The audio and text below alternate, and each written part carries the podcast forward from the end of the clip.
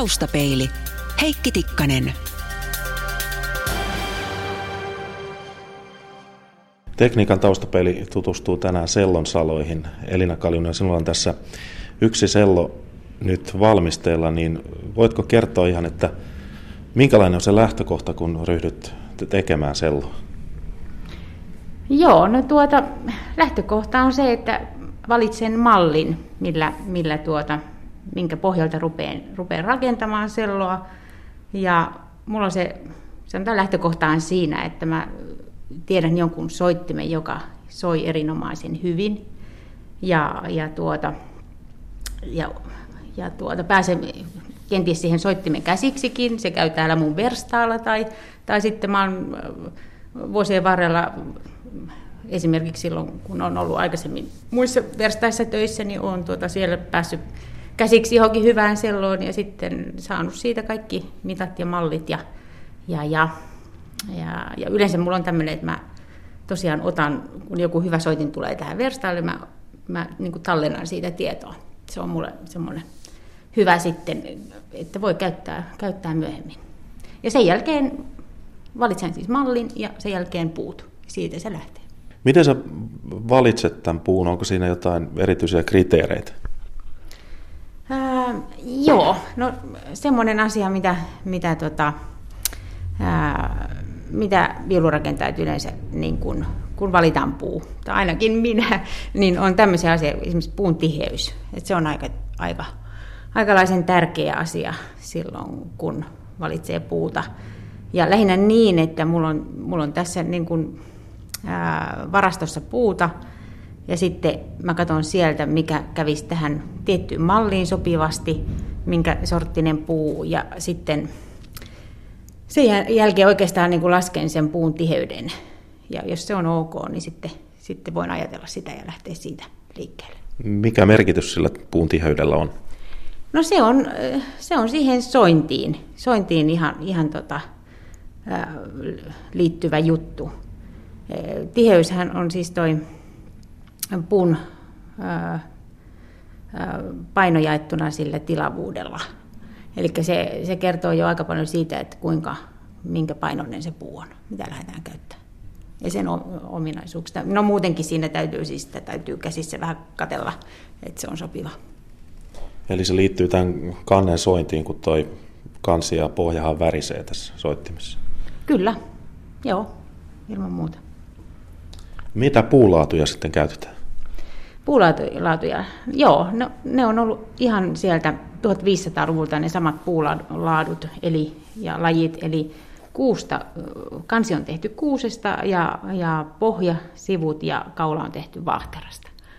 Ja sitten nämä mustat osat, niin ne on eivenpuuta, otelauta, kielenpidin ja nämä satulat, ylä- ja alasatula. Miten näihin, juuri näihin puulajeihin on päädytty? Joo, no tota, mä uskoisin, että aikoinaan siis rakentajat on lähtenyt rakentamaan semmoisista puista, mitä on löytynyt läheltä. Et en usko, että on lähetty mihinkään merta edemmäksi kalaan ensinnäkään ihan silloin, silloin kun soittimia näitä sellonkin kantaisiä on ruvettu rakentamaan, vaan on niin katsottu, mitä on tarjolla ja siitä lähdetty tekemään – ja, ja kuitenkin onhan tietenkin eri puulaatuja ollut Italia, Italiassakin, Pohjois-Italiassa, mistä, mistä tota sello on peräisin. Mutta sitten on, sitten on todettu, että siis akustisesti parha, parhaat lajit on ne kuusta kanteen ja sitten, sitten noi tuohon muuhun koppaan niin tuommoista tukevaa, tukevaa kovaa, kovaa puuta, joka, joka tota, sitten myös resonoi hyvin. Kuusia ja vaahteroitakin kasvaa Suomessa, mutta eepenpuu ei taida olla paikallisia puulaatuja. Mistä sä saat nämä puut sitten?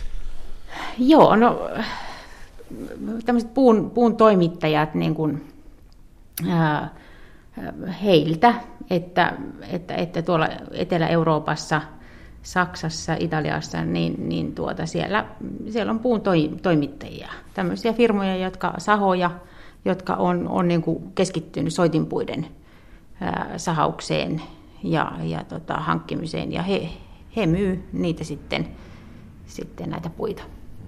Eli tuolla sahauksellakin on merkitystä tässä. Miten tämä tämmöinen soitinpuu täytyy sahata?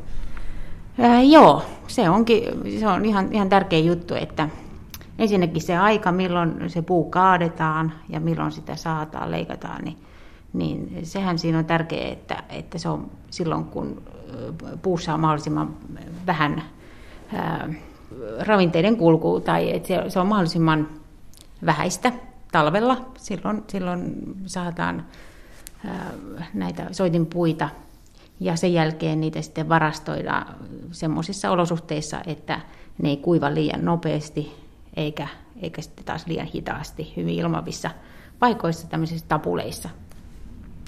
Ja, ja, ja, ja oikeaan muotoon sahattuina.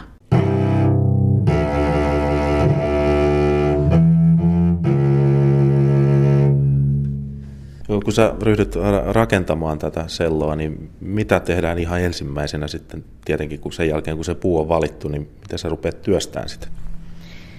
Joo, silloin kun puu on valittu, niin tuota, sen jälkeen, ää, sen jälkeen tuota, esimerkiksi ää, no sellossa niin, ää, tehdään pohjasauma ja kanteen sauma. Ja, ja tota, sitten, sitten, sitten ää, sitä lähdetään työstämään ihan höylällä. Höylällä tehdään nämä saumat ja se on, se on äärimmäisen tarkka, koska se ei, se ei saa krakata se pohja sauma tai keskisauma. Molemmissa sekä kannessa että pohjassa on saumat keskellä. Ellei ole käytetty pohjaan yhtä kappaletta. Näitäkin, siinä on kaksi tapaa. Millä se sauma on sitten kiinni? Ää, joo, me käytetään siis noita kuumaliimoja, luonnonliimoja näissä kaikissa työvaiheissa – Ihan sen takia, että, että puu on elävä materiaali ja myöskin tämä liiman täytyy olla elävää ja elastista ja myös akustisesti se on tärkeää. Ja, ja sitten se, että kun puu elää, niin, äh, niin, niin se ei saa olla myöskään liian tiukka se, tiukat ne saumat. Niin täytyy niin kuin sitten myös olla se mahdollisuus, että ne rapsahtaa auki. Ja jos me laitetaan jotain liian, liian tota, rankkaa liimaa, niin sittenhän ne halkeilee ihan valtavasti. Mutta kun me käytetään näitä luonnonliimoja, joita voi sulattaa ja työstää myös myöhemmin, niin, niin tuota, silloin, silloin pystytään aukaisemaan saumoja myös ja korjailemaan Sä kerroit, että höylää käytetään. Minkälaisia muita työkaluja tarvitaan? Joo, tuota, ja aika... Ää, aika lailla tämmöisiä vanhan, vanhanaikaisia työkaluja et, et edelläänkään, niin, niin tuota, sellon työstössä ei kovin ihme, ihmeellisiä koneita ja laitteita tarvita. Että mulla on siis vannesaha on se, millä oikeastaan sahataan se kannen tai pohjan se ulkomuoto. Sen jälkeen lähdetään työstämään taltoilla sitä kaarevuutta, kaarevuutta ja, ja tota, ihan tämmöisiä perinteisiä käsityökaluja. Et sanotaan, että no sello on sen verran, sen, sen verran rankka tämä, tämä, tämä raakatyöstövaihe, että, että siihen on, on tota, mulla on käytössä semmoinen jännä, jännä vekotin. Mä en tiedä, onko se nyt oikeastaan taltta vai, vai höylä vai mikä, mikä se on, mutta se on semmoinen sähköinen laite, millä saa tehty ihan sen raakatyöstön. Koska siis toi pohja, vaahtera on todella kovaa puuta. Ja sitten siinä on vielä tämä loimutus. Ja se on hyvin, hyvin, hyvin kova työstää käsin. Että tämmöistä, ihme, vekotinta voi siinä vähän sen käyttää avuksi, mutta periaatteessa sen jälkeen, kun se ihan raakatyöstä on tehty, niin sen jälkeen se on ihan, ihan käsityötä. Sellon kannessa on hyvin kauniit F-aukot, niin milläs ne on tuota leikattu? Lehti sahalla. Ensin tuota, tehdään noin noi, silm, noi reijät, mitkä on ylhäällä ja alhaalla, niin tehdään semmoisella, no se on erikoistyökalu, se on eräänlainen tämmöinen pora, jota käytetään siis ihan käsiin, mutta siinä on terävät laidat ja sillä pyöritetään niin, että saadaan noin, ensin noin reijät ja siitä lähdetään sitten ihan lehti sahalla saamaan. Eli sekin on ihan käsityöt. Kyllä, kyllä, kyllä.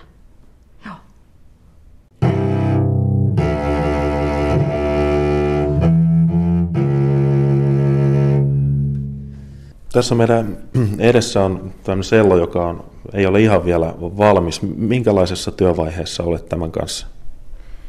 Joo, tämä on jo aika, aika pitkällä, että siinä on tota, koppa ihan valmis ja kaula on siinä kiinni ja, ja, ja mä oon sitä nyt aloittelen juuri lakkaamaan.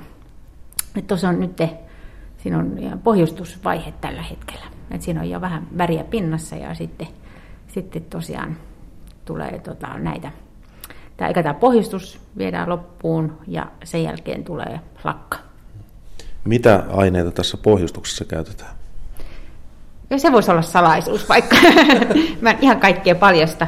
Mutta tuota, ihan, ihan, ihan sanotaan uusinta tutkimustietoa, mitä, mitä vanhoista soittimista, niin sitä, sitä on siinä käytetty. Mutta tuota, se, sen jälkeen lähdetään lakkaamaan ja se ei ole mikään salaisuus. Pellava öljyä ja hartseja on, tuota, ovat nämä kultakauden italialaiset mestarit myös käyttäneet ja sitä edelleen, edelleen niitä aineksia löytyy lakasta. Ja minkälainen merkitys näillä tällä pohjustuksella lakalla on itse soittimen sointiin vai onko sillä merkitystä? Niillä on, on merkitystä, mutta ähm, nähdäkseni ei ihan niin hurja merkitys kuin mitä, mitä niin kuin on ajateltu ja useammat ajattelee. Et, et kyllä niin kuin lakan, lakan tämän lakkausprosessin niin kuin tämä perusmerkitys on se, että se puupinta saadaan sellaiseksi, että se, se, tota, se suojaa sitä soitainta. Eli se, se ei ime, ime likaa ja, ja tuota, pehmeä kuusi, kuusi pinta, niin, niin se lakka, lakkaus suojaa sitä. Ja, et, et, ja sitten on tietenkin, että se on kaunistus, että muutenhan se olisi ihan valkoinen puupinta. Sitten kun siihen laitetaan pohjustukset ja, ja petsit ja ja tuota, lakat, niin siitä tulee kaunis, kaunis lakkapinta. Tässä kyseisessä soittimessa ei vielä ole tallaa kiinni, ei siellä ei ole kieliä tietenkään eikä viritystappeja. Missä vaiheessa ne tulee siihen sitten? Ne on ihan, ihan niitä viimeisiä sitten, kun se lakkaus on valmis ja, ja tuota, sitten sovitetaan tapit ja, ja, ja tallat ja laitetaan kielet kielet päälle. Sitten sit ollaan jo todella pitkällä. Et ihan viime, viime, viimeisiä vaiheita noin.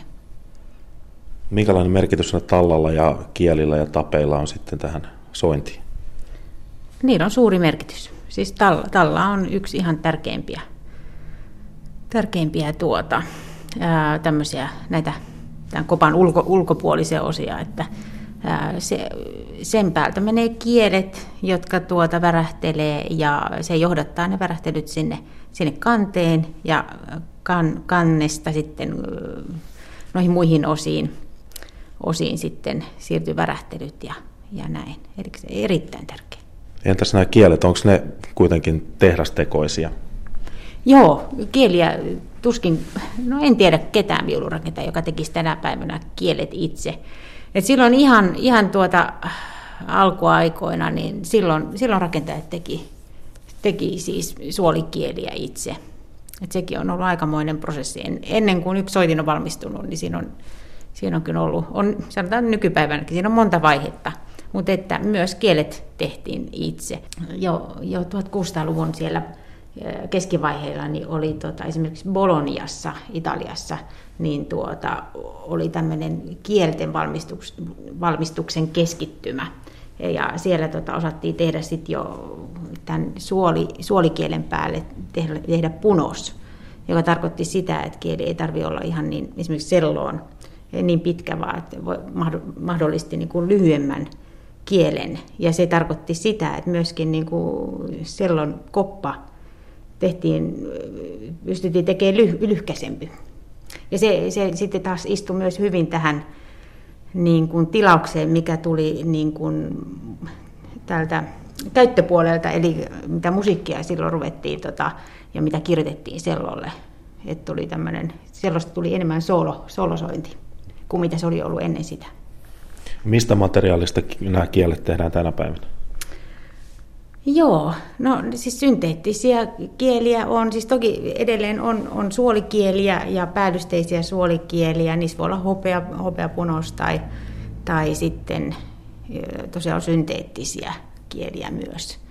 Että kieliä kehitellään ihan koko ajan ja niitä tulee markkinoille uusia ja aina vaan parempia, voi sanoa.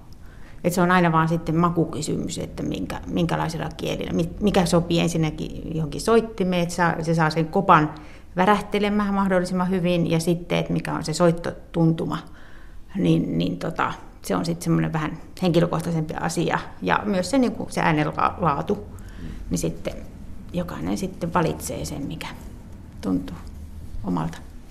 Ja sitten otetaan sellistin oikea käsi, siinä on jousi. Mikäs merkitys sillä on ja tähän juuri sointiin? Joo, no jousi, jousilla on suuri merkitys äh, siihen, miten, miten tuota se, no ensinnäkin soittajalle se, että miten se toimii, miten se käyttäytyy se jousi ja sitten, sitten se, että se saa sen kopan, sellon kopan soimaan ja värähtelemään mahdollisimman hyvin. Et se on aika, aika sanotaan pienestäkin kiinni, että mikä, mikä jousi sopii mihinkin, mihinkin soit, soittimeen. Et tuota, tietenkin aika monella on se tilanne, että silloin on se sello ja silloin se jousi ja sitten sä soitat sillä. Ja jos ei ole niin käsitys siitä, että aha, että voisi ollakin joku toisenlainen jousi, jolla lähtisi siitä soittimesta parempi ääni, niin tota, voi olla, jää tämmöistä kokeilut kokeilematta, että ehkä kannattaisi vähän sen tehdä semmoista e- etsiskelyä, että löytyy semmoinen hyvä pari, että milloin, milloin on niin hyvä tehdä töitä. Ja siis jousi, jousi on semmoinen, että silloin jos se toimii hyvin ja se toimii sen soittimen kanssa, niin siinä on semmoinen niin imu, imu, että tuntuu, että se, se jousi ihan oikeasti, se niin kuin imee niihin kieliin ja tekee mieli soittaa. Ja, ja se on.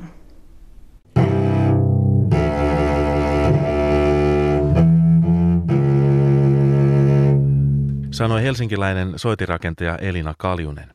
Mutta miltä sello sitten oikein kuulostaa? Lähestymme asiaa tällä kertaa sähköisesti – Suomalainen apokalyptika yhtye on noussut maailmanmaineeseen soittamalla sellolla rokkia ja muokkaamalla soittimen ääntä efektilaitteiden avulla.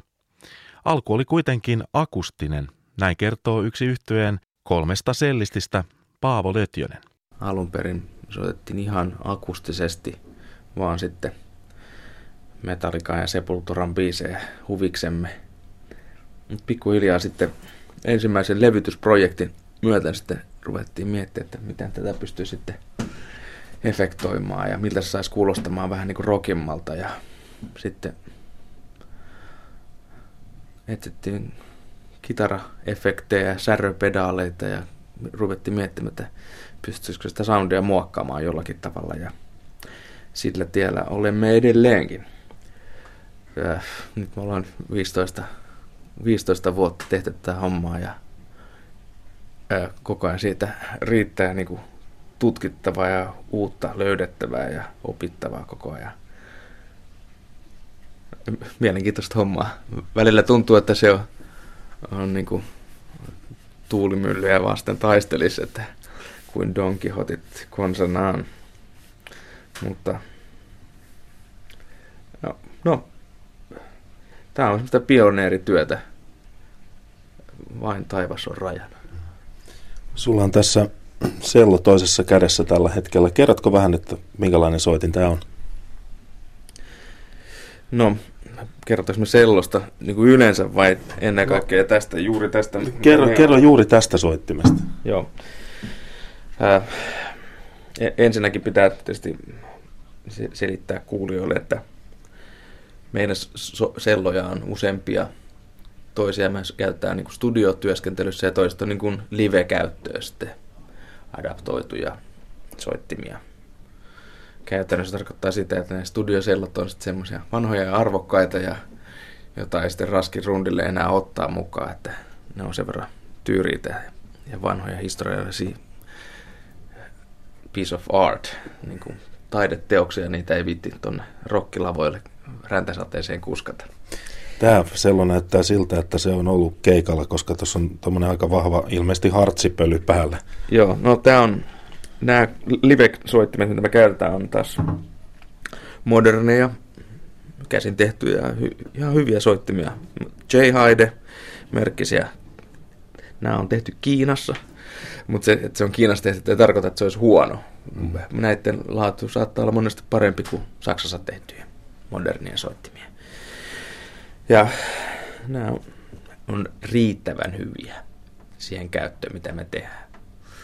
Ja sitten näihin on sitten laitettu erilainen mikrofonijärjestelmä. Me tykätään käyttää ihan oikeita selloa, eikä semmoisia sähköselloja, jotka on vaan tikku, jossa on kielet. Joo. Niissä ei ole semmoista samanlaista tuntua, eikä ne näytä niin hyvältä. Mm.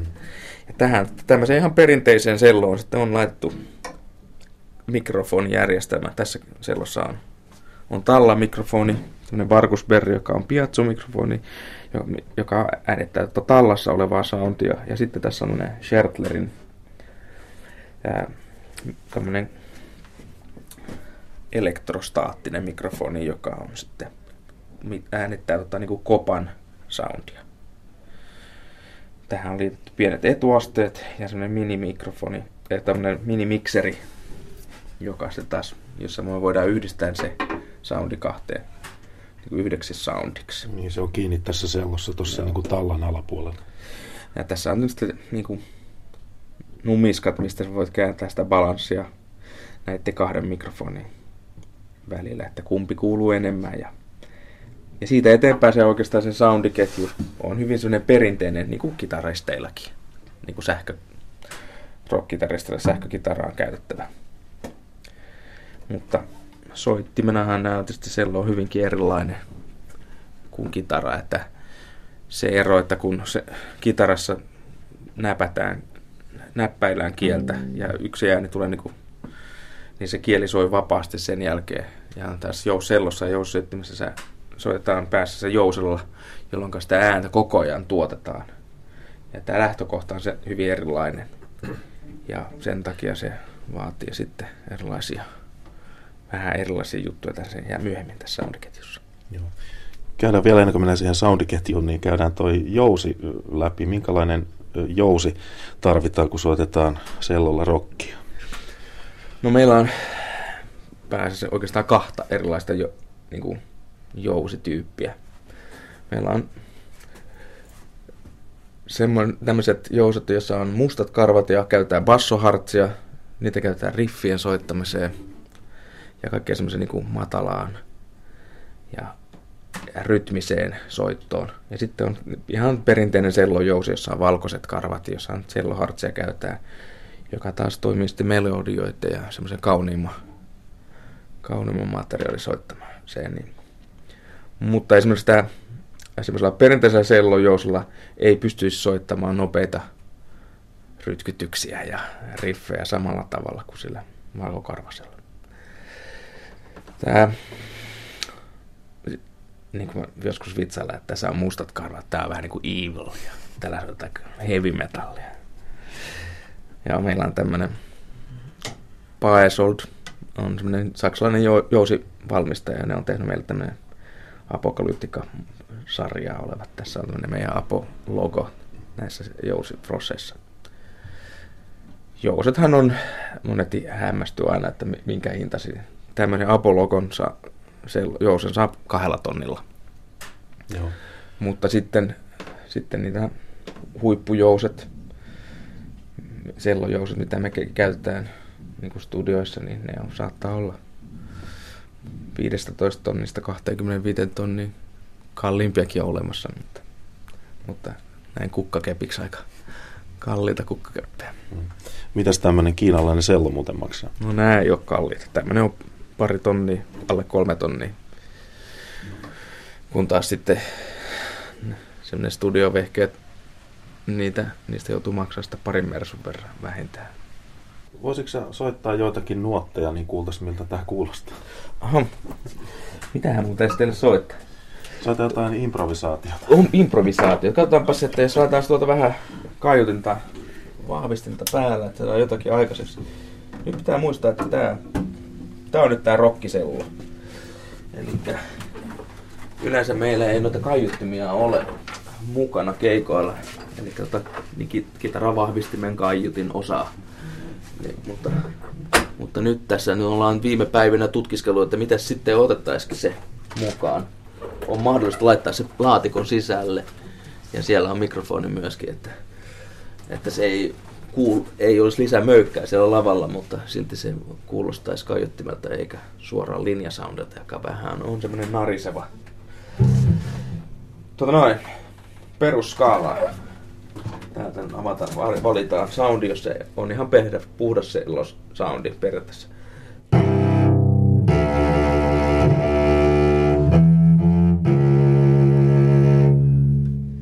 Se kuulostaa vähän niin kuin sellolta. Kyllä. No, ei kauhean hyvältä sellolta, koska, koska se on sähköisesti tuotettu ääni, kun siinä on mikrofoni. Ja, ja sitten tuolta laitetaan ensimmäinen efekti päälle MIDI-kontrollerista. Sitten tulee yksi oktaavi alaspäin lisää.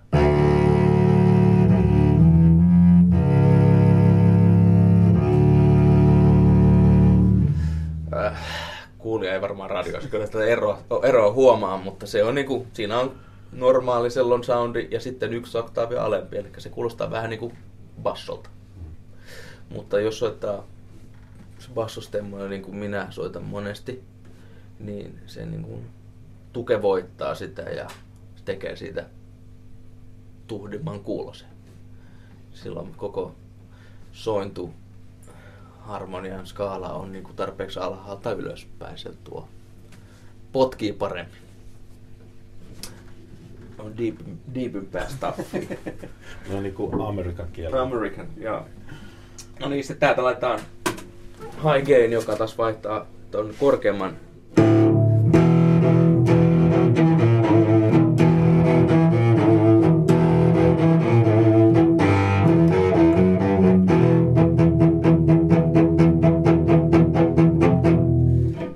kuin särö. Ja sitten siihen voidaan lisätä myös se sama oktavi.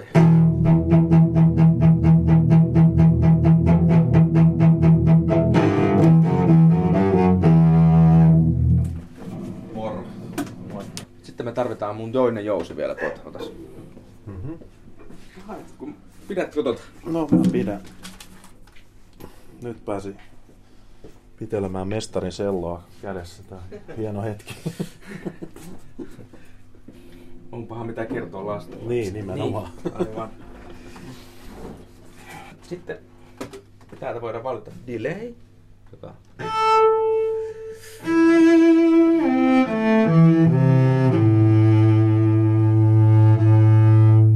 Sitten sillä voidaan ottaa vähän kauniimpaa, soivempaa.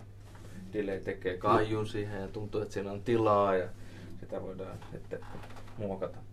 Täältä modulaatiota, eli sitten siinä on vähän jotakin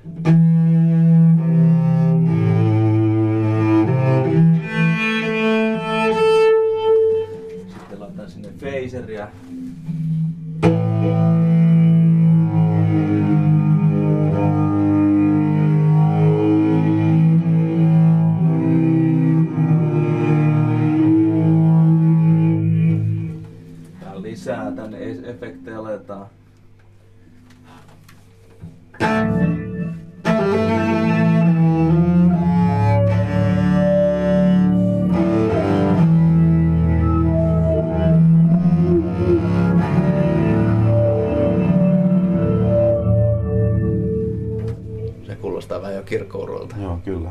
Näissä huomassa selvästi eron.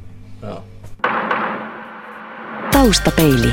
www.radiosuomi.fi